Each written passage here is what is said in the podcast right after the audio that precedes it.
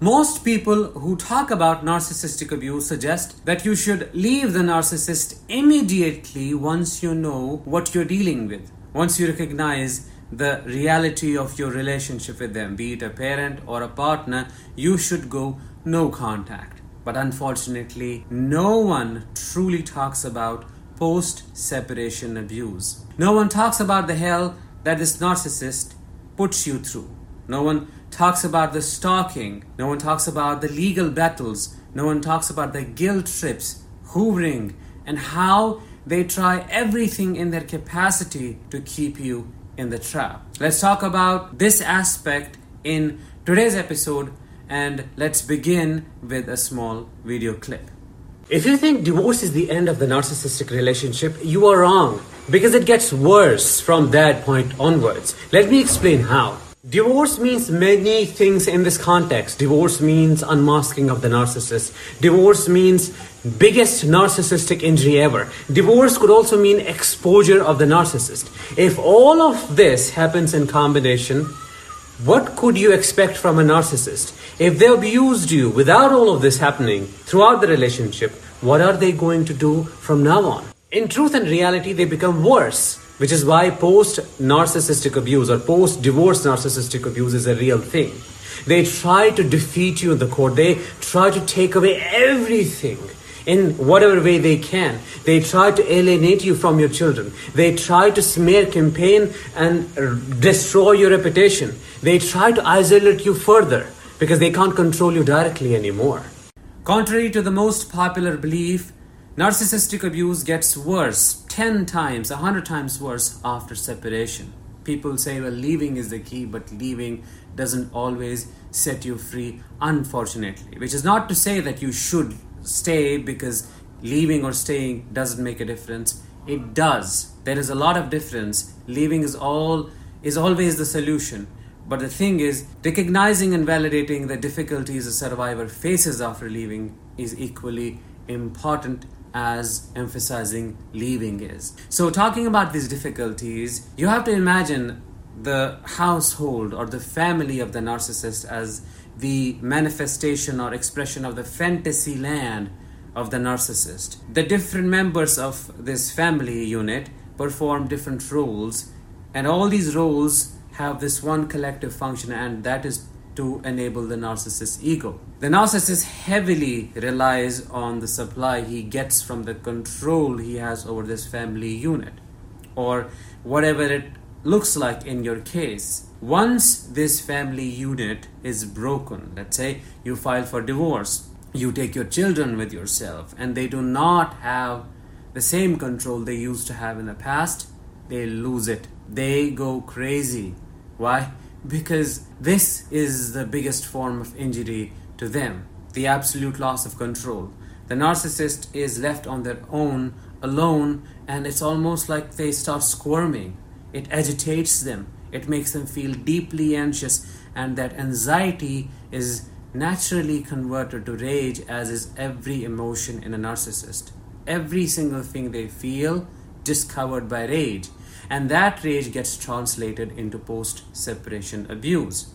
They try everything in their capacity to put you through hell because they are punitive, they are envious, they are jealous. Be it a parent or a partner, it doesn't matter. Massive smear campaigns are run against you. People are involved in situations to triangulate you, to prove you are the crazy one. And then here there goes the, the other chapter of legal abuse massive and major legal abuse and unfortunate is the truth that our legal systems are not equipped with the understanding of narcissistic abuse or how emotional abuse actually works.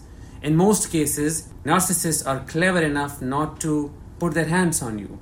And in court systems only physical abuse is recognized. That being the case most of the abuse goes unrecognized and you are abused further through the court system while the narcissist enjoys all the liberty, equal custody, takes most of the money, and you have to fight for pennies. Another struggle that many survivors deal with is the stalking and the hoovering of the narcissist. Let's say there are no children, but still the narcissist manages or tries to manage the relationship through hoovering and stalking. Even narcissistic parents do that with their estranged children. They send relatives, use flying monkeys to get them back. They find a channel of contact to guilt trip the child, to elicit some kind of obligation, a sense of obligation, or to trigger some kind of fear, some kind of loss that would make the child to break no contact and get back with the narcissistic parent. The difficulties are extreme. I have been personally through this, so I know how extreme it gets sometimes, and you need a lot of patience and so much support to just stay on the path. Because one wrong step and all the progress you have made would come crumbling down, would be destroyed like that. They do not care, and they have this predatory sixth sense to know when you have made progress enough for them to come in and, and to destroy it. They can't see you moving on. That is their failure. That is their defeat. Their jealousy and animosity do not want you to just become your own person. They do not want to see you blooming and blossoming. That is their failure. And these are the things that drive them to further drive you crazy. Let's focus on legal abuse post separation a little bit more by watching this small video clip. Think about this for a moment. How effective can a legal contract be when a narcissist considers themselves above the law? They defy all negotiations and agreements, leaving your only choice to keep running to the court again and again. But the court system doesn't always help. Why? Because the legal system, unfortunately, is ill prepared to recognize and deal with the abusive aspects of narcissistic separations. The courts inadvertently amplify and reinforce this destructive dynamic. It's it's not merely about the narcissist seeking victory, no. It's about their unwillingness to let go. They thrive when engaged in conflict or when controlling a narrative. Those attempting to move on, heal, and regain control of their lives face many obstacles, unfortunately. The notion that everything is settled upon signing uh, the divorce papers is far, far from the truth for many of us narcissistic abuse survivors. That's it.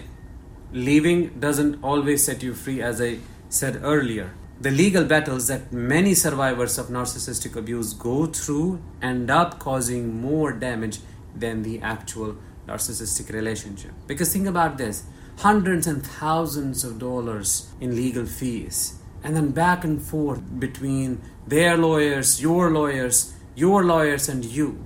Forensic analysis, psychological analysis, if that ever happens proving your argument, containing your reactions, motion after motion, mediation after mediation. All these things are extremely draining.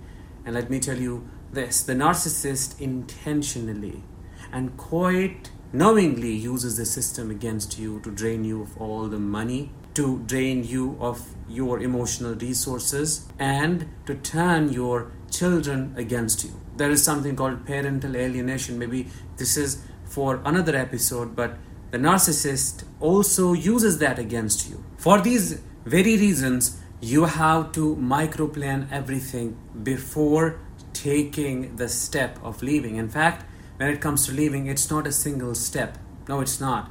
You have to understand that it is a process and you have to microplan everything, as I said, which just means you have to think ahead of the narcissist. You have to be two steps ahead of them so that you can predict what they are going to do and you have your response prepared. You have to cover all your corners. You have to mitigate the risk. You have to know what your risk is. You have to do the risk analysis. I mean you have to be very strategic which requires a lot of emotional regulation. I would say leaving is a process that sometimes takes months and rightfully so. It sometimes takes even years. I have worked with people who are in the process of leaving, and we have worked for a year and a half, let's say, in, in some cases, just to plan every single thing that could happen, that would happen, and then how that would be covered. Leaving is a complex thing. It can set fire to everything, it can just make it a hundred times worse if done abruptly, if done out of impulsivity. You have to plan everything before you trigger the alarm. That is what I have to say for today. And before we end today's episode, let's watch this small clip which will sum it all for you. In some cases, narcissists never move on or move forward. They are addicted to supply. Their obsession with abusing you knows no bounds. Once you leave them, you have to brace yourself for their relentless attempts to weasel back into your life with one goal in mind to harass, demoralize, punish, and hurt you at every single turn. Here are some of the ways post separation narcissistic abuse works. Divorce and custody battles are difficult, but with a narcissist, everything is extreme and very complicated. They overwhelm you through the legal system, leaving you feeling like a hurricane has hit you. They also use their children as a tool to make you feel insignificant. They manipulate and lie to their children, triangulate siblings, and demand loyalty. They also stalk you, hack into your emails and devices, and install tracers. They use social media to portray themselves as victims to cause further pain.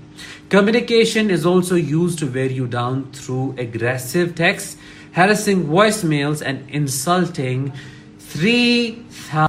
So, towards the end, what I was saying was they harassed you through 3,000 word long emails. Basically, what I meant was they just go on rambling, pestering you, trying to bring you down through these illogical passages and make no sense, are filled with belittling, shaming, guilt tripping, covertly putting you down and abusing you. The key to dealing with this stuff is to just one plan ahead of time, know exactly what you're dealing with and what they will do and what your response would be, who is in your team and how they would help you to corner the beast. Two, you need to build emotional resilience. You have to know how to regulate your emotions and your nervous system so that you can contain yourself and use their reactions against them. That was it for today's episode. I hope you found it insightful. If you did, let me know in the comments. I'll talk with you in the next one. Until then, let the healing begin and continue.